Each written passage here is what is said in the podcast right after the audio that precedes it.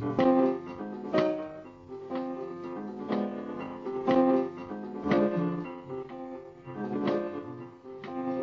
right, ladies and gentlemen. And now I'm gonna introduce Radio Melamin. Melamin.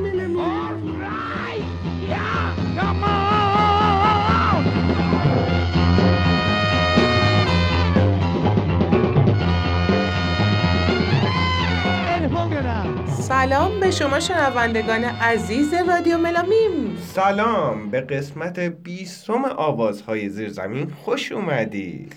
امیدواریم که تا اینجاش از برنامه ما لذت برده باشین از مصاحبه از کاری که براتون کردیم. و این قسمت برامون خیلی مهمه به خاطر اینکه یک مصاحبه خیلی مهمی ملینا گرفته. در واقع آقای وانیک هاوانسیان این اعتماد رو باز به رادیو ملامیم کردن که با ما خودشون مصاحبه اختصاصی کردن. آقای وانیک هاوانسیان یکی دیگر از اعضای گروه اسکورپیو که تا حالا جایی صداشون شنیده نشده بود و تا حالا کسی با ایشون مصاحبه نکرده بود. ما سعی کردیم که در این برنامه نظرات ایشون رو برای شما بذاریم.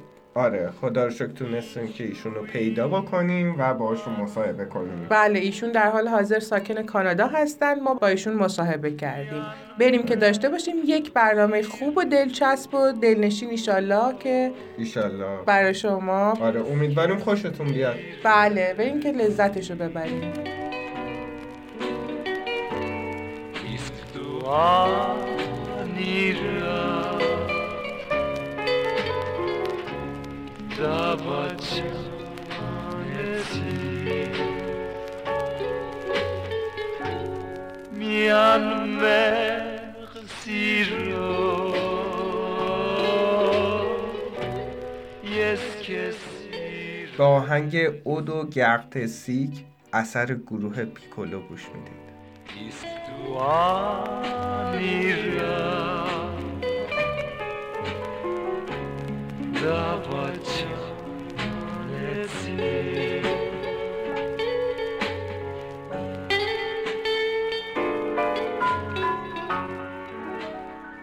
اما قبل از همه اینها تا اینکه به اسکورپیو برسیم و نظر ایشون راجع به اسکورپیو بدونیم از ایشون پرسیدیم که قبل از اسکورپیو چه فعالیت هایی در واقع داشتن. من اون موقع تو یه گروهی داشتم خودم قبلا به اسم گروه پیکولو درسته. که با اون کار می‌کردم. بعدشم با با افراد مختلف کار کردم. اون آخر رنو بود الان فول و تو هتل هیتن هتل رامسر. ولی قبل از اون قبل از که من ارکستر داشتم ارکستر ما آهنگ های بین المللی می‌زد از هر چی که حساب چون چاچا مامبو سامبا رومبا نمی‌دونم آهنگ تانگو والس و آهنگ های امریکایی فرانسوی ایتالیایی همه جور از هر رقم می‌زدیم. اون موقع تنظیم ارکستر از من بود. من تنظیم می‌کردم آهنگا رو. کپی نمی‌کردیم. ولی با یعنی قبل از اون. من از 18 19 سالگی حتی جوانتر کار موزیک کردم این بار بر درسته اون موقع تنظیم آهنگ رو خودم می‌کردم.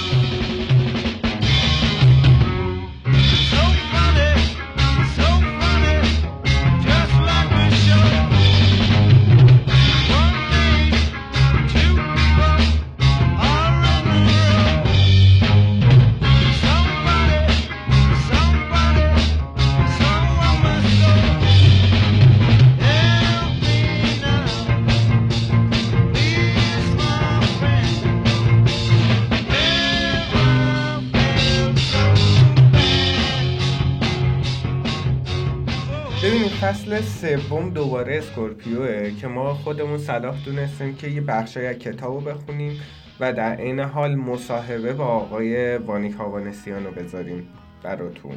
یعنی یه بخشایی از کتاب رو اینجا جا میندازیم با اجازتون جا میندازیم که در واقع هموناییه که توی کتاب نوشته همونا رو آقای هوانسیان توضیح میدن. خب در واقع آره. همون مطالبه ولی از زبان آقای هوانسیان میشنویم.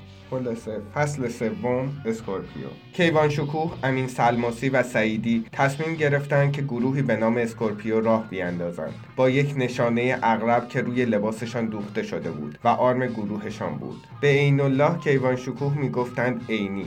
از آن بچه شیطان هایی بود که میل به شور و شر را با ساز پرهیجان درامز تخلیه می کرد. بهرام سعیدی گیتار می‌زد و بهرام امین سلماسی هم مدتی در گروه تک ها همراه برادرانش کار کرده بود گیتار می‌زد و می‌خواند. همه آنها از 15 16 سالگی دچار وسوسه راک شده بودند و با صفحه های موسیقی بیتل ها و رولینگ استونز موسیقی را آموخته بودند و از 1345 تا 1350 در گروه های مختلف کار کرده بودند. از سال 1350 این سه نفر با هم تمرین هایشان را شروع کردند. شاید به نفعشان بود که هر کدام به عنوان نوازنده یا خواننده در یکی از گروه های موجود کار کنند. اما تصمیم گرفتند که یک باند موسیقی داشته باشند چیزی که برای اغلب راکبازهای آن زمان یک آرزو بود. اول از همه با کارهای دیپ پرپل شروع کردند گروهی که به عنوان یک گروه راک شناخته شده و محبوب کارهایش را عرضه کرده بود و طرفدارهای زیادی داشت.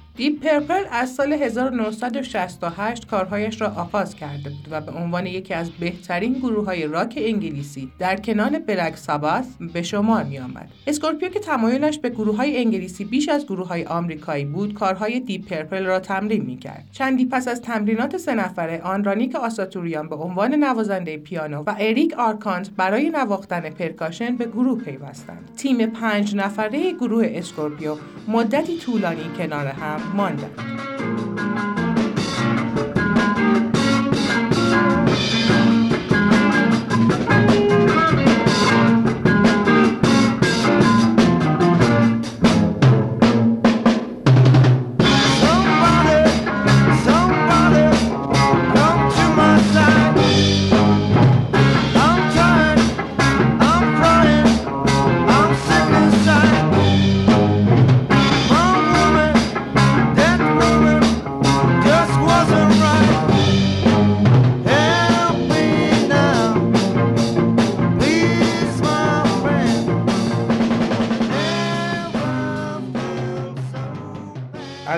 وانیک درباره شروع کارشون با گروه اسکورپیو پرسیدیم و ایشون فرمودن. والا چه از این بچه ها موقع گروه تشکیل داده بودن اومدن دنبال من که باشون همکاری بکنم. ما همکاری کردیم. حدود دو سال. گویا از همین زمان ها بوده که آقای هوانسیان به گروه اضافه میشن. و این آلکی که میگه انگار همون آقای آندرانیک بوده اما مطمئن نیستیم ما دربارش کنم حدود 48 سال پیش میشه. جوانی بود به اسم آلک. فامیلیش رو نمی‌دونم. مثل که می‌خواست دوباره تحصیل بره و نمی‌تونستی کار ادامه بده اینه که من جایشون اومدم.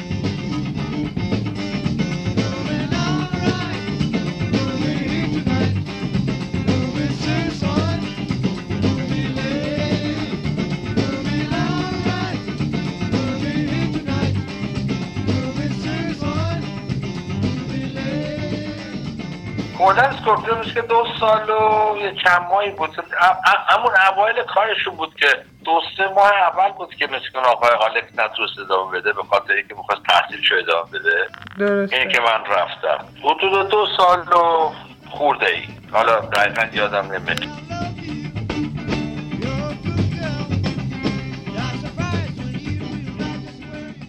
گروهی که تشکیل شده بود ماه‌ها با هم تمرین کردند. هر پنج عضو گروه در میان گروه های موسیقی شناخته شده بودند و طرفداران زیادی داشتند و نیاز مالی وسوسهشان می‌کرد که برای نواختن به گروه دیگری بروند. اما کنار هم ماندند، تمرین ها را جدی گرفتند و سعی کردند با زیر و بم کار همدیگر آشنا و آشناتر شوند. در آن روزها اغلب گروه ها ترجیح می‌دادند به جای ساختن آهنگ راک یا فارسی خواندن روی ملودی های جذاب فرنگی همان ترانه ها را بازخوانی کنند. اون گروه های روز که بودن فرانس بود و نمی‌دونم یادم بیچیز بود و گروه های گروه های مختلف اون موقع. ببینید ما اصلا آهنگ ایرانی نمی‌زدیم. ما ارکستر خارجه بزن بودیم اینطوری بشه. نه اینکه تعصب خاصی داشته باشیم که نزنیم آهنگ ایرانی یا فلان ولی خب جز کارمون نبود. این گرایش هم در خود گروه ها وجود داشت و هم مخاطبان چنین میپسندیدند. بعد از چند ماه حاصل تمرین های اولیه آشکار شد. گروه اسکورپیو یا عقرب به توانایی های مورد انتظارش رسیده بود.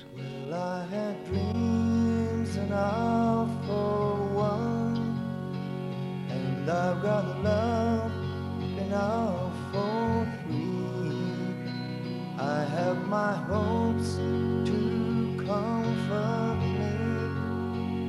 I got my new horizons up to see. But I'm never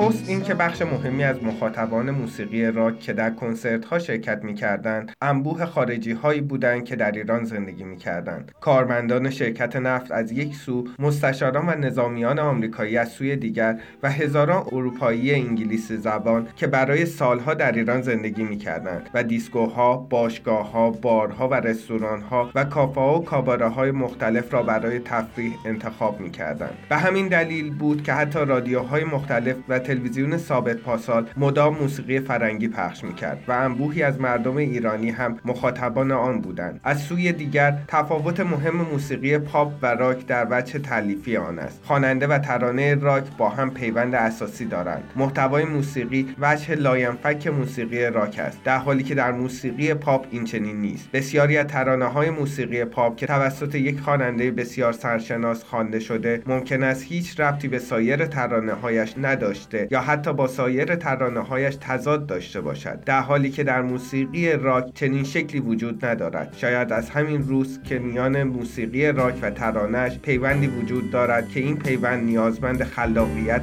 و نیاز است.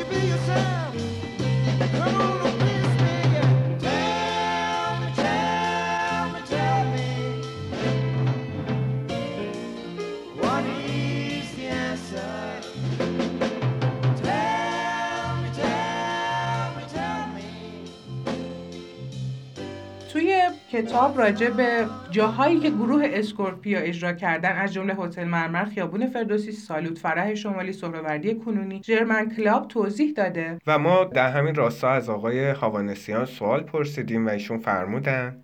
مثل هتل هیلتن یا شراتون یا هایت یا جای دیگه این از خارج ارکست میوردن کافه های مثلا کافه, کافه نادری این همیشه از خارج برنامه اجرا می‌کرد می آوردن بخاطر که اینقدر ارکسترای چیز نبود در ایران. ولی خب بعضی وقتا می‌شد ما می‌رفتیم اونجا اینا می‌زدیم. مثلا هم من تو هتل تو که هیچ ایرونی پاش نه نرفت پای ایرانی نرفته بود اونجا من حدود سه ماه با همون آقای رنو با شیدروخ اینا تو چیز کار کرد تو هتل هیلتون اون پایینش که چی بود اسمش؟ Persian Room. اسمش Persian Room بود. night تا ساعت سه بعد نصف شب. کار می‌کردیم. اینطوری. خیلی هم کافه نادری بعضی وقتا کار می‌کردیم. قراردادشون مثلا تموم می‌شد ولی هنوز تابستون ارکستر بود. اونجا مثلا کار کردم. جایی که هیچ ارکسترای ایرانی نمی‌رفته ما اونجا کار کردیم. دو, دو تا club بود که از هر, هر کدوم حدود یک سال کار کردیم. یکی همون سالوت بود. بله. که dancing بود. nightclub بود که هم thé dansant اجرا می‌کرد از ساعت پنج تا هشت بعدش هم که nightclub. از ساعت هشت تا یکی بعد نصف شب. بعدش هم یک سال اونجا کار کردیم. یک سالش هم رفتیم درایو سینما ونک. بله. اونجا چیز داشت dancing داشت. باز هم همونطور هفته سه روز چهار روز از ساعت پنج تا هشت تهرانسان بود. از ساعت هشت و نیم به بعد نو به بعد تا ساعت یک تو بعد نصف شب همون نایت کلاب بود که اونجا کار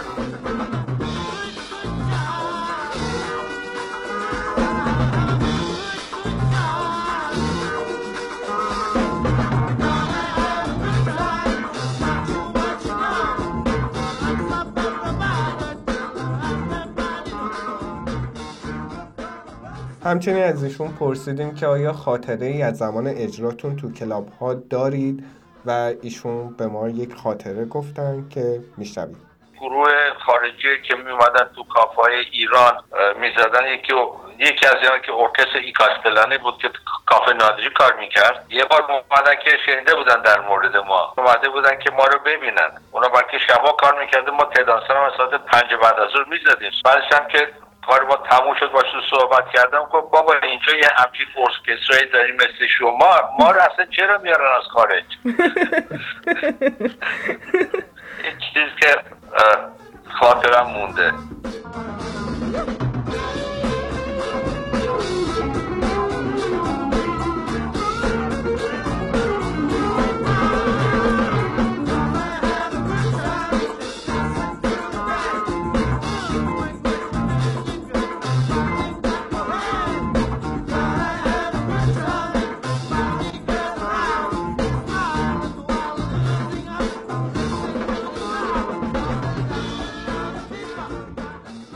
در مورد اجرای اهواز آبادان گروه اسکورپیو از آقای وانیک هوانسیان سوال کردیم و ایشون فرمودند. یادم اهواز آبادان شرکت نفت اینا مثل بله برای شرکت نفت و اینا زدیم. دلیل خب به مناسبت مختلف اون عید بود و نمی‌دونم چهارم آبان بود 28 مرداد بود اینا رو چیز جشن می‌گرفتن مناطق نفتی و گازی و پایپای نیرو هوایی اینا اینا رو چیز می‌کردن؟ اون ما رو دعوت می‌کرده که بریم چه برنامه جو برنامه شب یا برنامه حالا هر چی برنامه سال نو مسیحی یا اینطوری. به مناسبت مختلف می‌رفت. با اسکورپیو مثل که یکی دو بار اونطوری در یادم نیست ولی یک, یک بارش یادم میاد که رفتیم باشگاه نفت آباد دار آقای وانیک هاوانسیان درباره اجرای منظریه در ادامه فرمودن.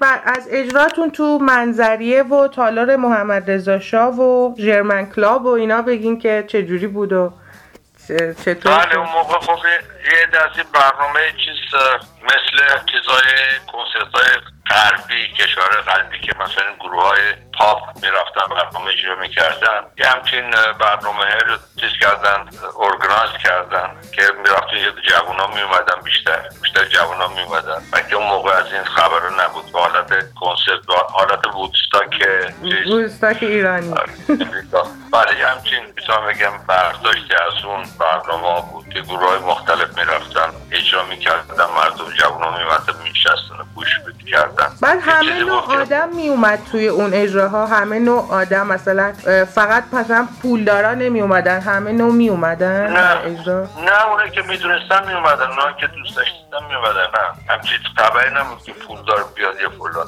نه چون یه مصاحبه آقای بهرام سعیدی می‌گفتن که معمولا از بورژواها می اومدن مثلا تو club های German Club و اینا بالا شهرها می اومدن شما چجوری ببینید اونایی که رابطه داشتن با این طور club ها می‌دونستن که همچین برنامه هست میومدن نه اینکه محدودیتی بذارن که شما می‌تونید بیای شما نمی‌تونید. نه اونایی که اطلاع داشتن دور و بر این club ها بودن بستگی به این چیزا داشتن یعنی دوست داشتن داشتن. اون موقع اعلام نمی‌کردن که مثلا تو از رادیو یا روزنامه یا فلان همچین چیزی. این حرف دهم به دهم میگشت که همچین کنسرت فلان داره. که اونا که خبردار بودن. بله. هیچ محدودیتی نبود که کی بیاد و کی نیاد نه. اینو من قبول نمی‌کنم.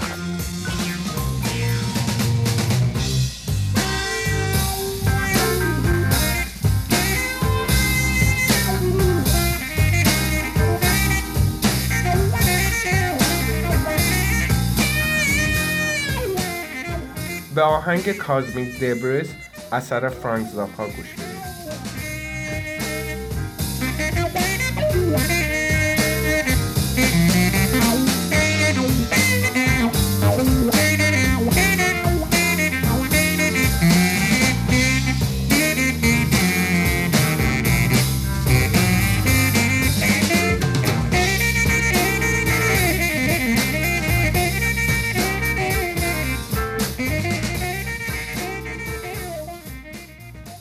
از آقای هوانسیان سوال کردیم که تاثیر موزیک راک گروه های موسیقی که موسیقی راک می نواختن توی موزیک دهه پنجاه ایران چطور بود؟ این خواننده ایرانی قبل بعد از اون شروع کردن گل کرد. اون موقع خواننده ایرانی همش از سازهای ضربی و وسایل موسیقی سنتی استفاده می‌کردن. همه قبل از اینکه خواننده قبل از اینکه خواننده های ایرانی شروع به گل کردن بکنن ما این وسایل داشتیم. خواننده ایرانی بعدا که دیدن مثلا کار طرز کارشون عوض شد این مقدار خواستن که از سازهای غربی استفاده بکنن. که اولیشون گوگوش بود همون آنداردی کاساتوریان بود که پیانیست بود که این آهنگای گوگوش رو تحصیل کرد و یه مقدار از آهنگای سازه غربی ویولون و اینا چیز کرد بعدش هم خواننده دیگه هم همینطور پیروی کردن. همه مثلا گیتی نمی‌دونم لیلا فروهر تمام خواننده شروع کردن از سازهای زهی و بادی غربی بله. ساز غربی صدا می‌داد. می‌تونستن جای بزرگ برنامه شبه موسیقی اجرا بکنن سازهای سنتی مثلا ساز و سنتور و تار و اینا زیاد چیزی نبود. سبک موزیک از موسیقی عوض شد.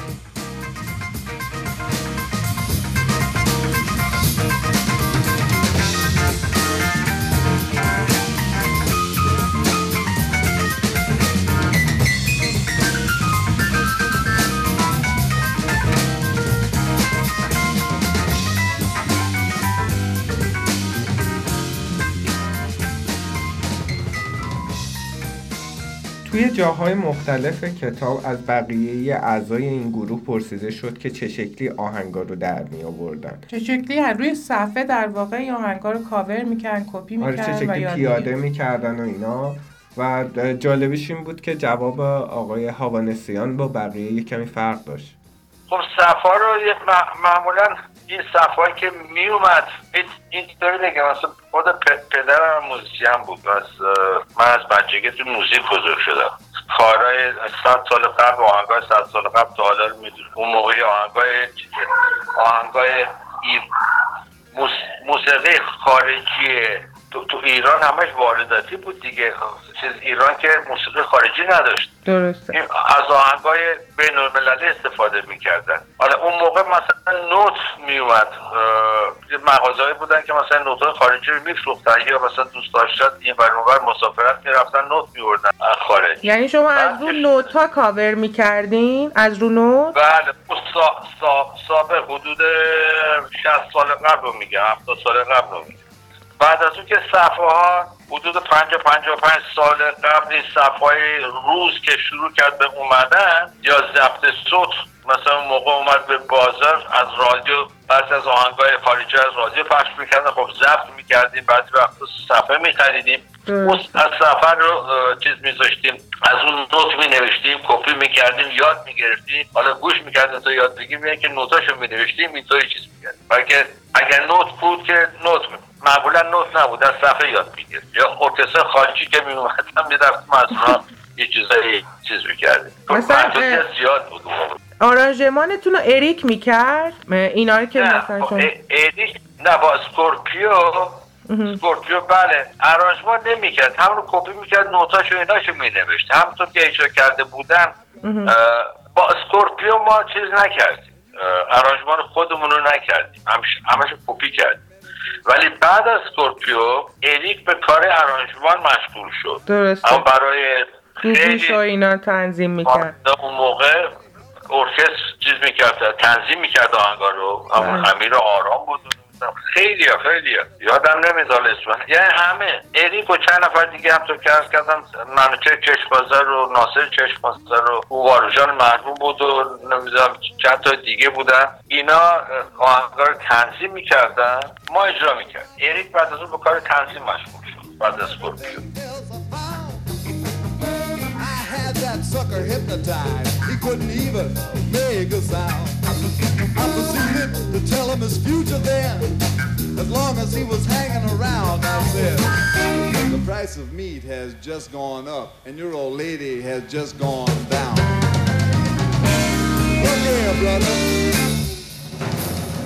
Who you with that پایان اسکورپیو گروه اسکورپیو به طور جدی از سال 1350 تا 1354 کار کرد. در سال 1354 بهرام سعیدی تصمیم گرفت که به ایتالیا برود. او که در آن زمان گیتار می‌زد و می‌خواند به دعوت یکی از باندهای ایتالیایی که در فصل کارشان در ایران با او رابطه داشتند تصمیم گرفت به ایتالیا برود و در آن گروه به نواختن موسیقی ادامه دهد. او اسکورپیو را ترک کرد. در ایتالیا به نواختن موسیقی پرداخت و در همانجا به تحصیلاتش ادامه داد. با رفتن بهرام سعیدی شیدروخ محقق که در گروه مامیز گیتار می‌زد به اسکورپیو پیوست. آنها گیتاریست دیگری به نام بیژن علی محمدی را وارد گروه کردند. عینی و امین سلماسی تصمیم گرفتند گروه را کاملا به سمت راک ببرند. در همین حال اریک آرکانت نیز از گروه جدا شد. آوردن نوازنده دیگری برای پرکاشن مشکل گروه را حل نکرد.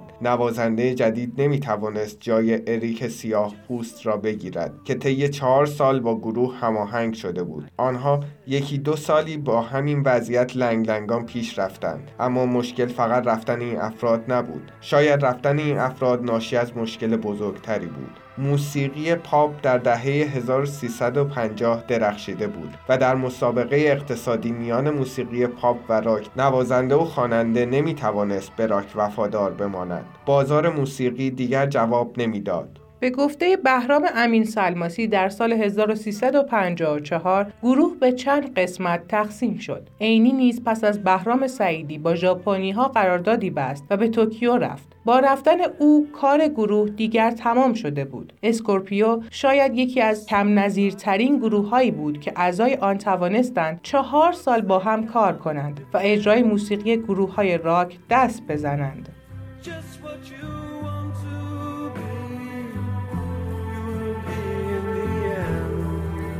به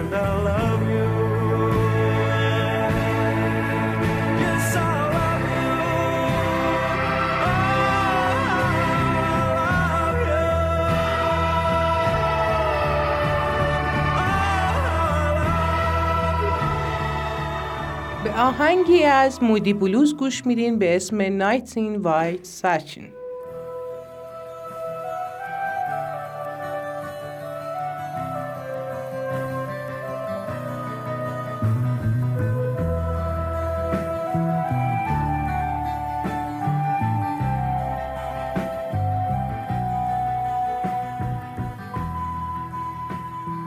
در اینجا از آقای هوانسیان پرسیدیم دلیل جداییشون از گروه اسکورپیو چی بود؟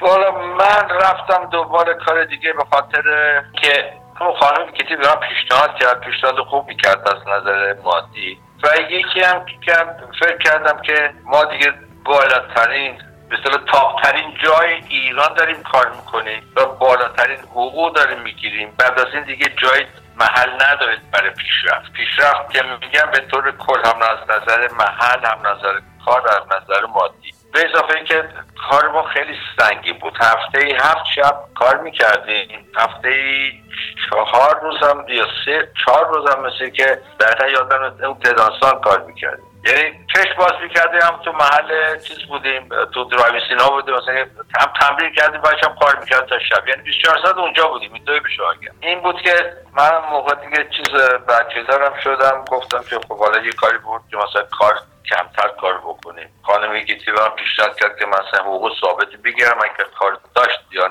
نداشت باشون همکاری بکنم. اون موقع خواننده اینطوری پیشنهاد می‌کردم به شیف ارکسترش. یعنی بود که چیز کردم اون کار رو بین کردم مثل که گروه داشت دیگه پاچیده می‌شد. من که اون اواخر دیگه. I have often told stories about the way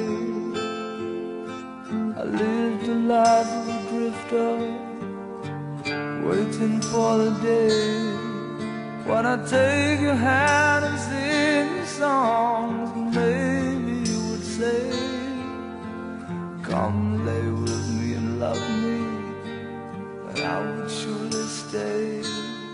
آهنگ سولجر آف فورچون اثر دی پرپل گوش میدید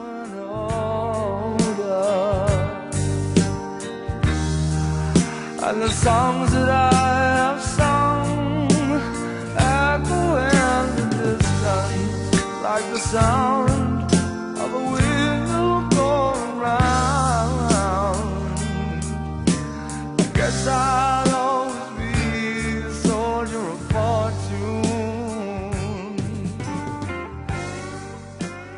از آقای هاوانسیان درباره فعالیت های بعد از اسکورپیو تا امروزشون پرسیدیم و ایشون در ادامه جواب دادن به ما. بعد از گروه اسکورپیو من بقیه سالهای درازی حدود ده سال اینطوری بگم کار می‌کردم؟ با تمام آهنگایی که بار اول در ایران اجرا می‌شد ضبط می‌شد بله. اینا رو من اجرا کردم. با تمام چیزای تنظیم کننده های اون موقع که ناصر چشمازر بود منوچهر چشمازر بود باروشان مرفوع بود. اسفندیار مفرد زاده نمی‌دونم همینطور هم شمایی زاده. خیلی هم. تمام آهنگای گوگوش و رامش و داریش و افشین و ستار و هر 99 درصد آهنگا رو موقع که ضبط شد برای چیز برای اولین بار که صفحه می‌شد من اجرا کرد. یعنی گروه من اجرا کرد. که اتفاقا از گروه اسکورپیو چیزم همکاری می‌کرد. عینی که ایوان شکوه بله عینی که ایوان شکوه تو ضبط های آهنگ ها با شیدروخ هم کار کردم. با شیدروخ و برادر شاهروخ و یه برادر دیگه هم داشت یادم نمیاد. یادم اینا ما... گروه مامیز بودن. ولی من با مامیز کار نکرده با چیز با سه نفر از این ارکستر و آقای رنو که چیز بود اونم آهنگای خارجی می‌خوند. آهنگای ایرانی نمی‌خوند. آهنگ بیشتر آهنگای فرانسوی و انگلیسی و اینترنشنال. با اونا با رنو یک سال و خورده مثل که کار کردیم. با همون آقای شیترو و چیز.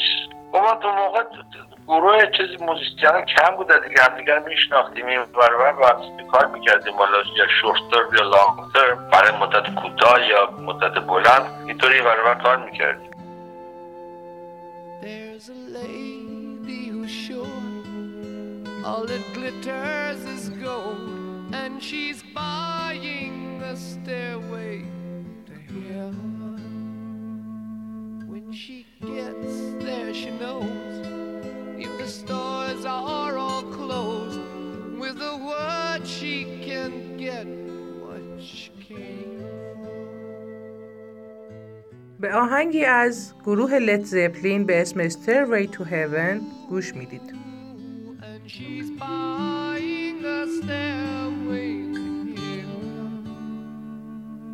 There's a sign on the wall, but she wants to be sure Cause you know sometimes words have two meanings.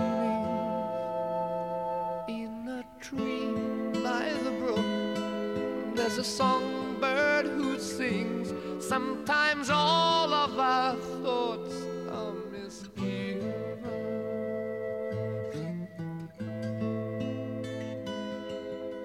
موسیقی فیلم هم شما کار کردین؟ بله موسیقی فیلم چند بار با همون محروم واروژان بله. کارشو من کردم. ترسی مقصدی بود اون موقع. آهنگای تبلیغاتی و نمی‌دونم فلان. به اضافه آهنگایی که برای خواننده نوشته بود. و با تمام آهنگسازا خیلی بودن که اسمشون یادم نمیاد. توی برنامه زنگوله ها هم شما می‌رفتین شرکت می‌کردین می‌زدین؟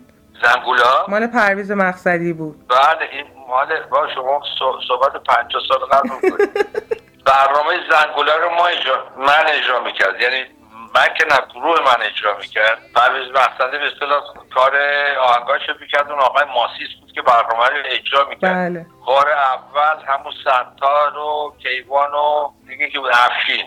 افشین اینا از اونجا شروع کردن. از برنامه زنگولی ها شروع کردن که خب بعدا ستار شد. که نه نه کیوان افشین و دیگه کی بود؟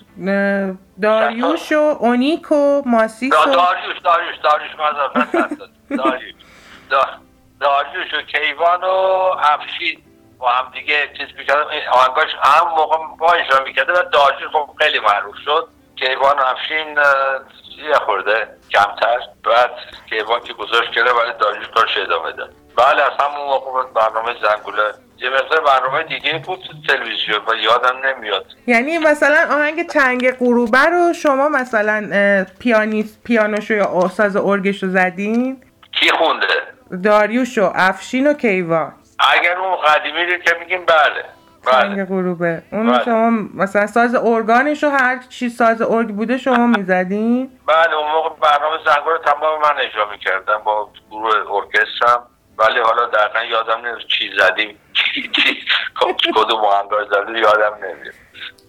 نمی‌دونم خودم که آمار شده هستم نمی‌دونم ولی خودشون حدود 80 تا هزار تا آهنگای ایرانی که ضبط شد من, من اجرا کردم. شما تا چه سال ایران بودین؟ من سال 1981 از ایران اومدم.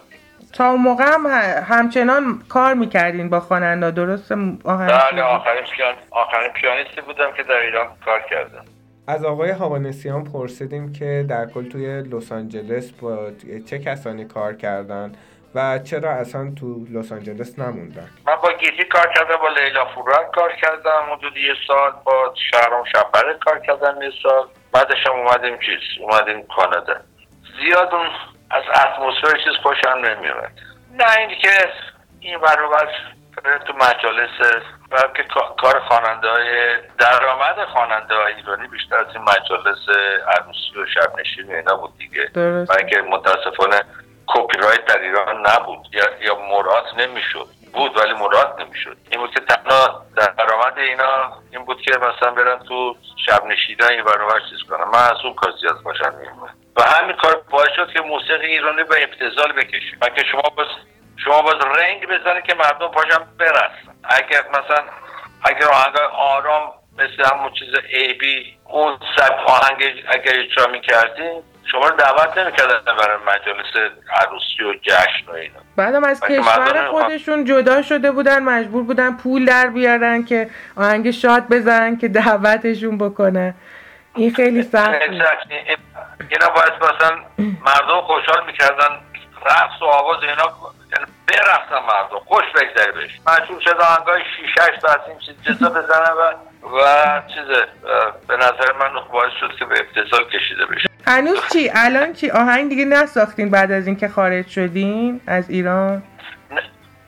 نه, حالا با اینجا با دسته کور ارامنه اینجا همکاری می‌کنم. با گروه بزرگا و حتی با, با بچه ها اینا از هابی کار می‌کنم امروز یعنی.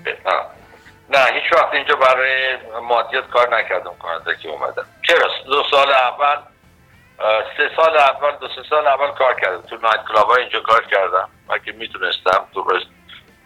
و بعد از اون دیگه گذاشتم که یه کار دیگه شروع کردم و همینطور کار موزیک البته همیشه همطور که می‌بینید پیانو اونجا. بله چقدر هم زیباست همیشه هر روز می‌زنم و با چیزا اون مثلا کامیونیتی سنترمون گروه خانه چیز داره کوایر داره دست کور داره. که با اونا همکاری می‌کنم. سالی چند بار کنسرت داریم مییم برابر. بیشتر با اونا چیز می‌کنیم. کارهای اونا رو تنظیم می‌کنن درست. آهنگای اونا رو تنظیم می‌کنم. اگر امروز این کار رو ادامه می‌کردم حتما آهنگای رونی رو یه نه, که همش شده ولی چند تایی رو عوض می‌کردم تنظیم می‌کردم به اجرای خونه All lies and jest, still the man hears what he wants to hear and disregards the rest.